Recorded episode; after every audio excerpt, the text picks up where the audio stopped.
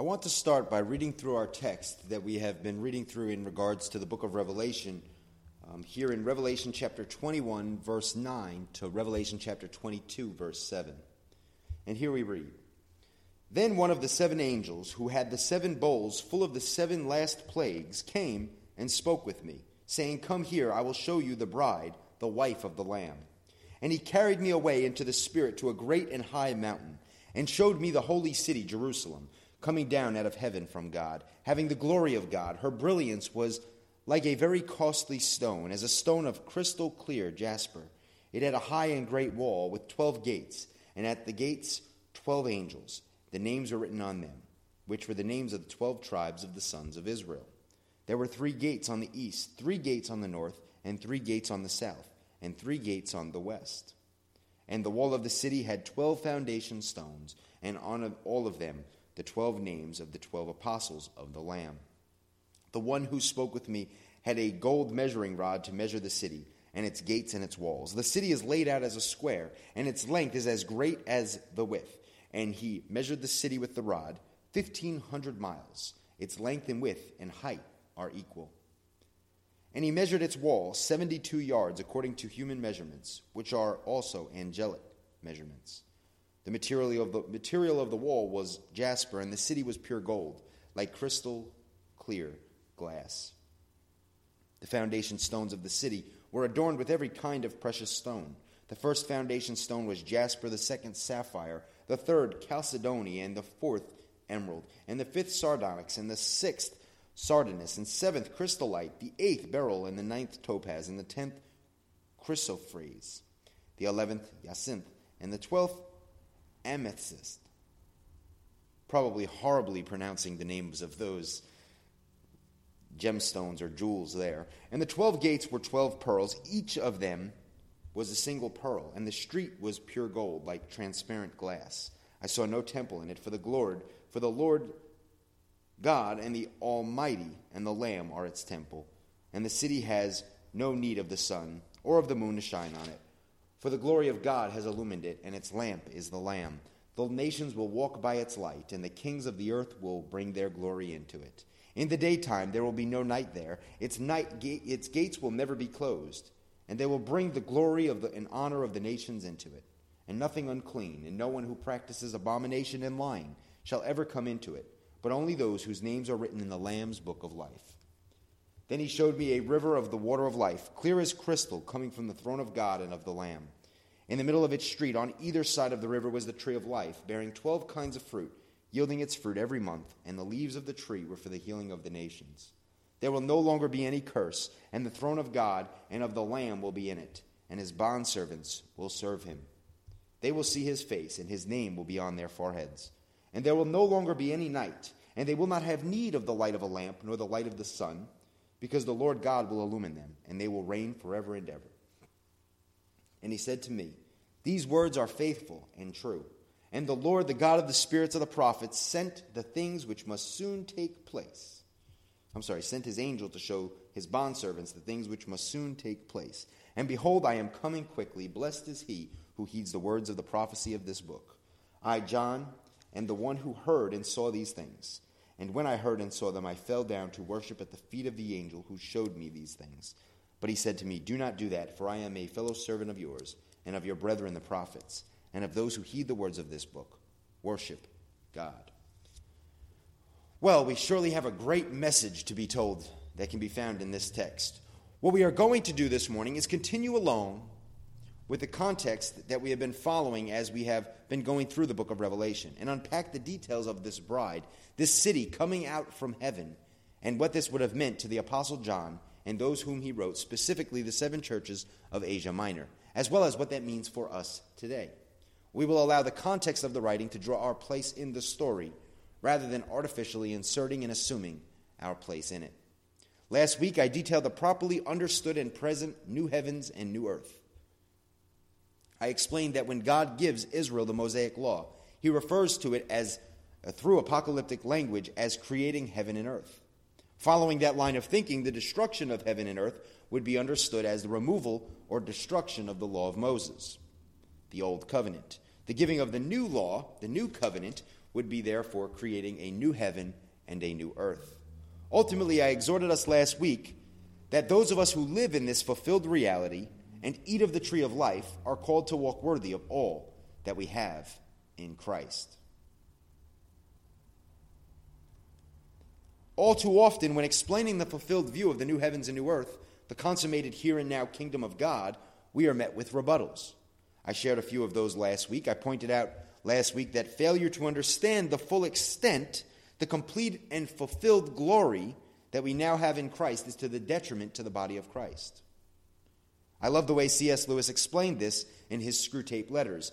Evil triumphs in this manner, a whole race perpetually in pursuit of the rainbow's end, never honest, nor kind, nor happy now, but always using as mere fuel wherewith to heap on the altar of the future every real gift which is offered to them in the present.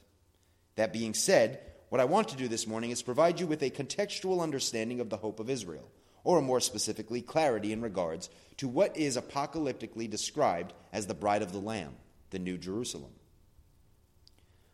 One might properly say the Bible is God's love letter, however, not in the individualized, emotionally over sensualized view that makes God more akin to our lover than our Lord. What we are reading in the story is the story of God faithfully courting his bride, all the while noting her disobedience to their betrothal covenant. Maybe something we would refer to as engagement today. Yet he pursues her still, and then he faithfully offers grace and forgiveness for her repentance. Those who would not repent, if she would not repent, it would be revealed she was not his bride in the first place, or, in the context of our Bible, that they were not of Israel. That natural lineage was a type, a shadow, an example pointing to the greater reality that would be made known through Jesus Christ. That Jew and Gentile both could come into the, to be the bride in and through Jesus Christ. This was revolutionary and requires a bit of a story. It is said that Jerusalem was first settled in around 3500 BC. In Genesis chapter 14, we read of the first mention of Jerusalem as Abraham met with Melchizedek, the king of Salem, again, another early name for Jerusalem. Salem meant peace, the city of peace. We can look back to ancient Egyptian writings going back to 1800 BC and learn that Jerusalem was referred to as Relusalem in Egyptian writings.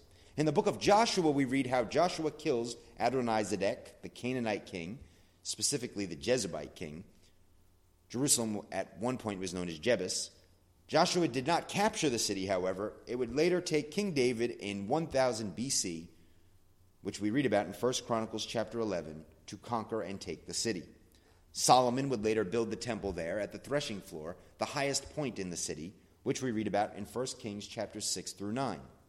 God said to Solomon, Concerning this house which you are building, if you walk in my statutes and exercise my ordinances, and keep all my commandments by walking in them, then I will carry out my word with you, which I spoke to David your father.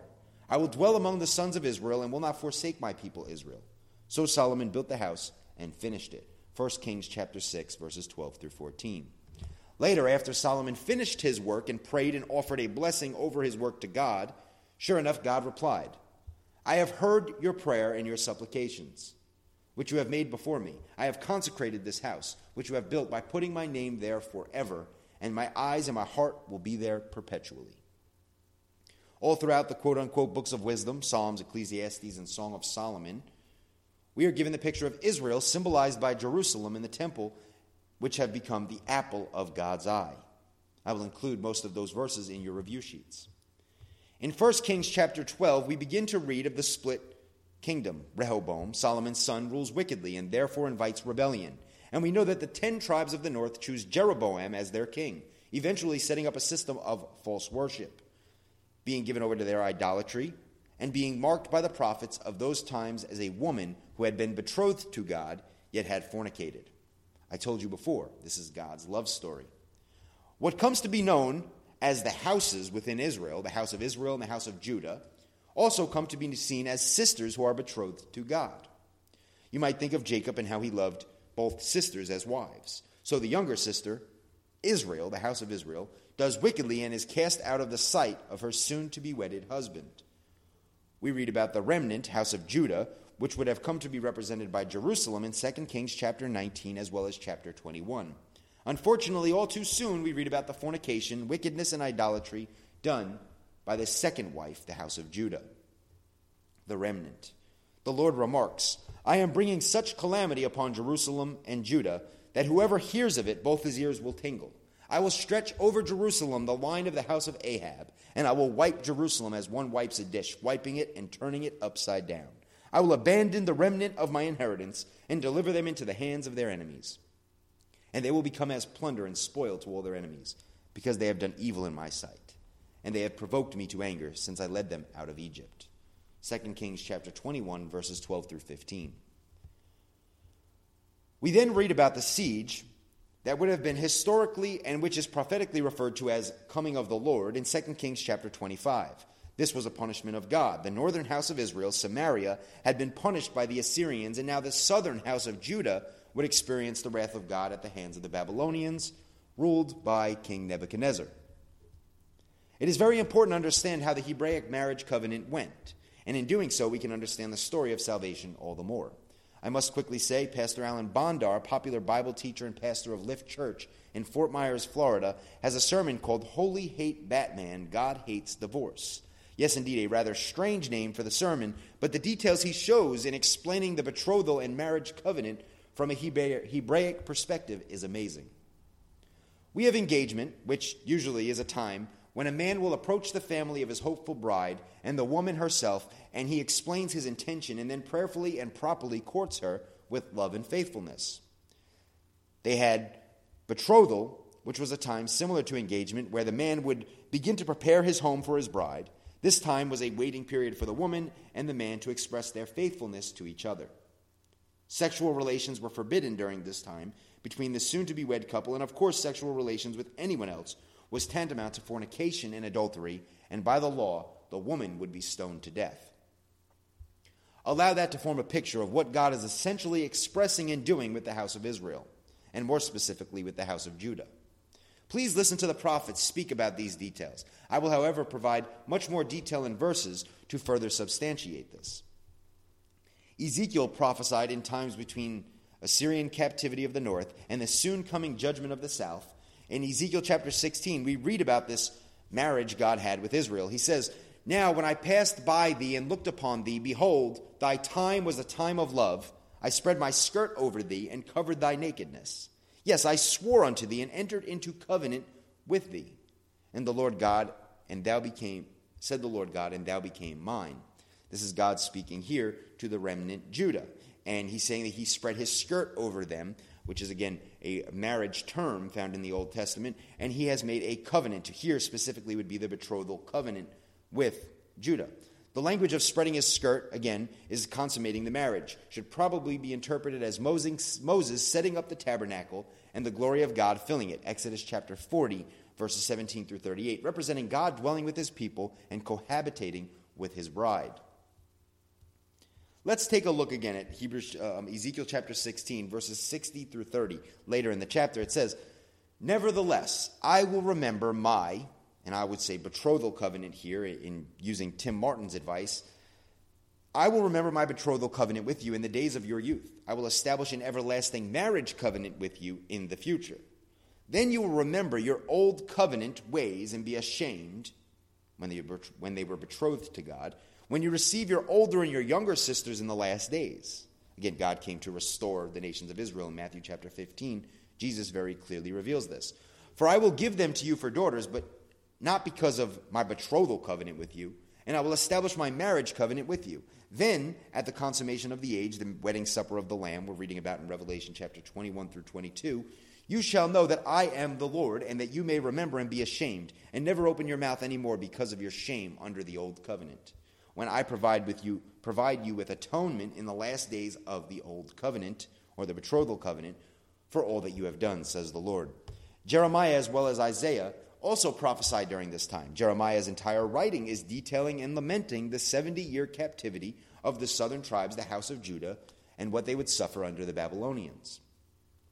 In Jeremiah chapter 2, we read of how God speaks of the beginning of the betrothal and seemingly laments that his bride has went astray, and therefore she will face humiliation.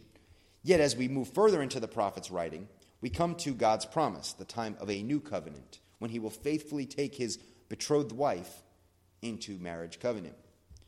Here in Jeremiah chapter 31, verses 31 through 33, as well as repeated in Hebrews chapter 8, verses 7 through 13, we read, Excuse me. Behold, the days are coming, says the Lord, when I will make a new covenant with the house of Israel and with the house of Judah.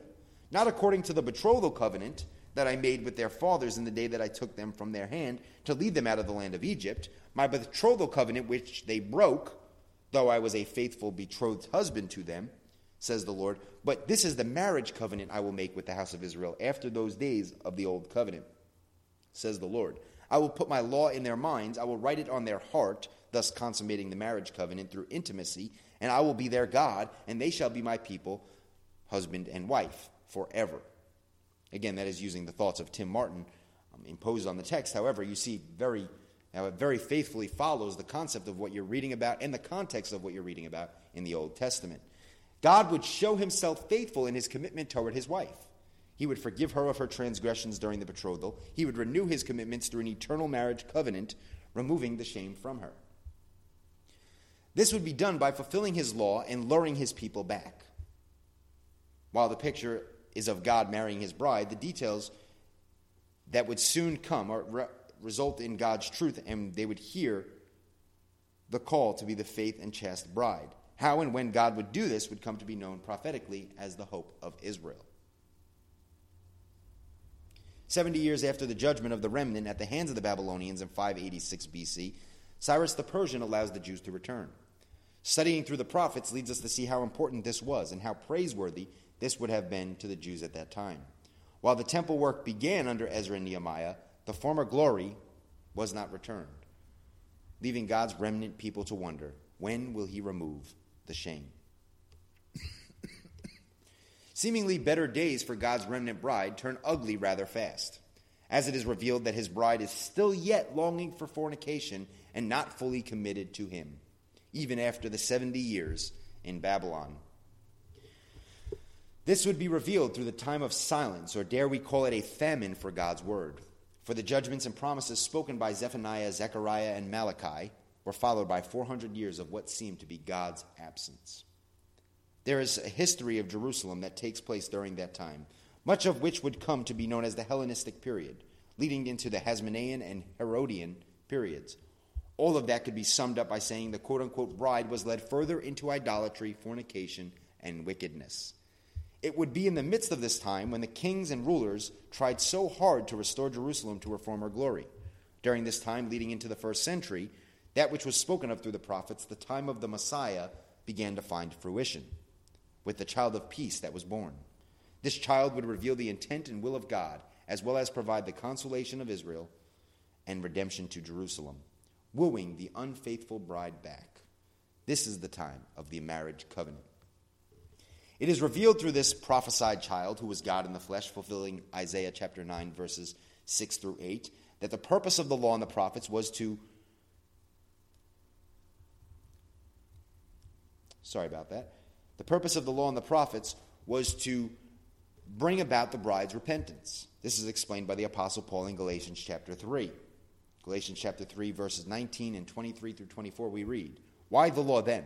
It was added because of transgression, having been ordained through the angels of the agency of a mediator until the seed would come to whom the promises was made. But before faith came, we were kept in custody under the law, being shut up to the faith which was later to be revealed. Therefore, the law has become our tutor to lead us to Christ, so that we may be justified by faith. The struggle for the bride to fulfill the law in righteousness led to her seemingly making up her own laws, which was revealed through the religious leaders of the first century.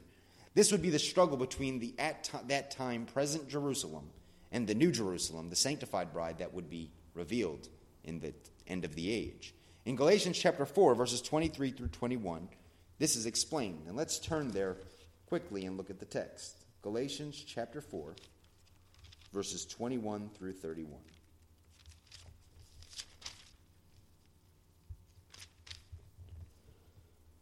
Tell me, you who want to be under the law, do you not listen to the law? For it is written that Abraham had two sons, one by the bondwoman, one by the free woman. But the son of the bondwoman was born according to the flesh, and the son of the free woman according to the promise. This is allegorically speaking, for these women are two covenants, one proceeding from Mount Sinai, bearing children who are to be slaves. She is Hagar. Now, this Hagar is Mount, in, is Mount Sinai in Arabia and corresponds to the present Jerusalem, for she is in slavery with her children. But the Jerusalem above is free. She is our mother. For it is written, Rejoice, barren women who does not bear. Break forth and shout, you who are not in labor. For more numerous are the children of the desolate than of the one who has a husband. And you, brethren, like Isaac, are children of promise. But at, as at that time, he who was born according to the flesh persecuted him who was born according to the Spirit. So it is now also. But what does the Scripture say? Cast out the bondwoman and her son, for the son of the bondwoman shall not be an heir with the son of the free woman. So then, brethren, we are not children of the bondwoman, but of the free woman. Simply put, the time of the Messiah was revealing that the natural bride, Old Covenant Israel, was under judgment. However, through the Spirit, those of Israel, by the Spirit, those who wanted to worship God in spirit and in truth, even some of the Gentiles would come to share in this righteous bride, the marriage covenant, the new covenant that would be made through Jesus Christ. This would all come to be revealed in and through Jesus. Throughout the Gospels, we read of Jesus speaking, sometimes in parables, about the soon coming wedding banquet. One Bible commentator noted the marriage supper is a metaphor for the final repudiation of the harlot and the introduction of the bride. This is the divorce and remarriage of the Lord in the covenant meal or marriage supper, which seals the new relationship. It is accomplished when the bridegroom overthrows the unfaithful wife and punishes her lovers, the kings of the land with whom she had committed adultery. Surely you can tell how that would have been both a glorious time for some and an extremely sad time for others. The harlot would be surely dismayed, as the book of Revelation essentially could be understood as the divorce certificate to Old Covenant Israel. It was through the revelation of Jesus Christ that the mystery of God, which was preached through the prophets, was being made known. Through Jesus Christ, it would be revealed how and when God would renew his bride and remove her shame. That's the details of what we are reading here in our text this morning. Then I saw a new, the holy city, the new Jerusalem, coming down out of heaven from, from God, made ready as a bride adorned for her husband. Come here, I will show you the bride, the wife of the Lamb. Revelation chapter 21, verses 2 and 9. Listen again here to the details of Revelation chapter 21. Then I saw a new heaven and a new earth, for the first heaven and the first earth passed away, and there is no longer any sea. And I saw the holy city, the new Jerusalem, coming down out of heaven from God, made ready as a bride adorned for her husband. And I heard a loud voice from the throne saying, Behold, the tabernacle of God is with men. He shall dwell among them, and they shall be his people and God Himself will be among them. Going into verse 10 And He carried me away into the great mountain and showed me the holy city, the New Jerusalem, coming down out of heaven from God, having the glory of God. Her brilliance was like a very costly stone, as a stone of clear, crystal clear jasper. While many wait for this new heavens, new earth, the new Jerusalem to be revealed from heaven in the future, I want to share with you some closing details why that is not a plausible interpretation. As Dr. Don K. Preston remarks, the wedding has to occur in Jesus' contemporary generation. There's no other event than the AD 70 coming of Christ against Jerusalem that honors the temporary time constraints and the requirements of the wedding prophecies.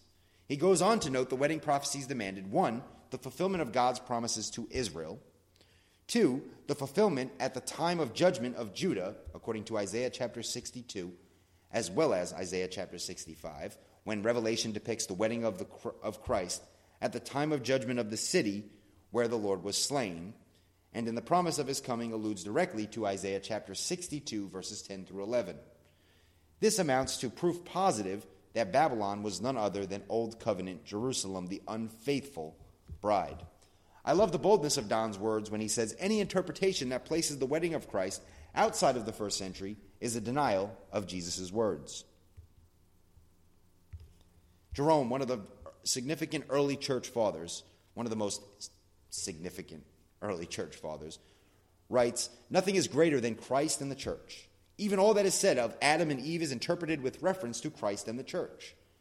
Noted Bible teacher R.C. Sproul builds on that thought and notes Every marriage in Scripture points us to Jesus and his relationship to his people. The good ones give us hints as to the glory of Christ's intimacy with his church, and the bad ones show us how unlike the worst husband Jesus really is. Our Creator has always sought to take his people as a bride. Isaiah chapter 62, verse 5, as well as Jeremiah chapter 2, verses 1 through 2. And in Christ, this marriage is finally consummated. That's the story of the child of peace that Meredith blessed us in song with earlier this morning. As we near Christmas celebration of the birth of the glorious child, this child of peace, let us pass another let us not pass another Christmas without really seeing the significance of his birth. Old Jerusalem, which was the first century Jerusalem, present day Jerusalem, God's betrothed bride could not remain faithful, nor walk worthy of displaying the righteousness that was demanded by her husband. Nor did she walk under his covering to avoid further shame. In doing so, she became an example to those who would seek idols and fail to find righteousness wherein God has offered it. Those who come to know the way, the truth, and the life through Jesus Christ have the opportunity to walk in the renewed covenant, the new covenant of God's righteous bride, who has been sanctified, washed, and renewed by the water of the word and the grace and love of Christ. Today we are children of that blessed union. God married his bride and continues to love her and produce children of God through her. In fulfillment of promises made in Ezekiel chapter 48, for example, the marriage of the faithful husband, God, and his renewed bride offers the opportunity today for people to find truth in Christ and have access to the tree of life, the water of life, and the necessary healing of the nations. All due to the child of peace. In our walking worthy today, not wanting to be akin to the unfaithful bride represented by, by apostate Jerusalem, we can look to Christ. When we look to him and thank him for his love, we should clearly know his response is to bring that love to bear on all of humanity. That pretty much sums up the Bible. For the next couple weeks, we will endeavor to finish the book of Revelation while grasping some details to encourage us to walk worthy in the new covenant. Next week, we will talk about what exactly we, as the children of this glorious union that finalizes the biblical story, are called to invite others into. What does it mean to have access to the tree of life and the river of the water, water of life? What does it mean to have access to the healing of the nations? And how can we walk worthy of that? We will finish our reading of Revelation with a time of interaction, discussion, and challenge on January 10th. May this season continue to produce hope, peace, and joy and love in your life, and all the more as we near the celebration of his birth.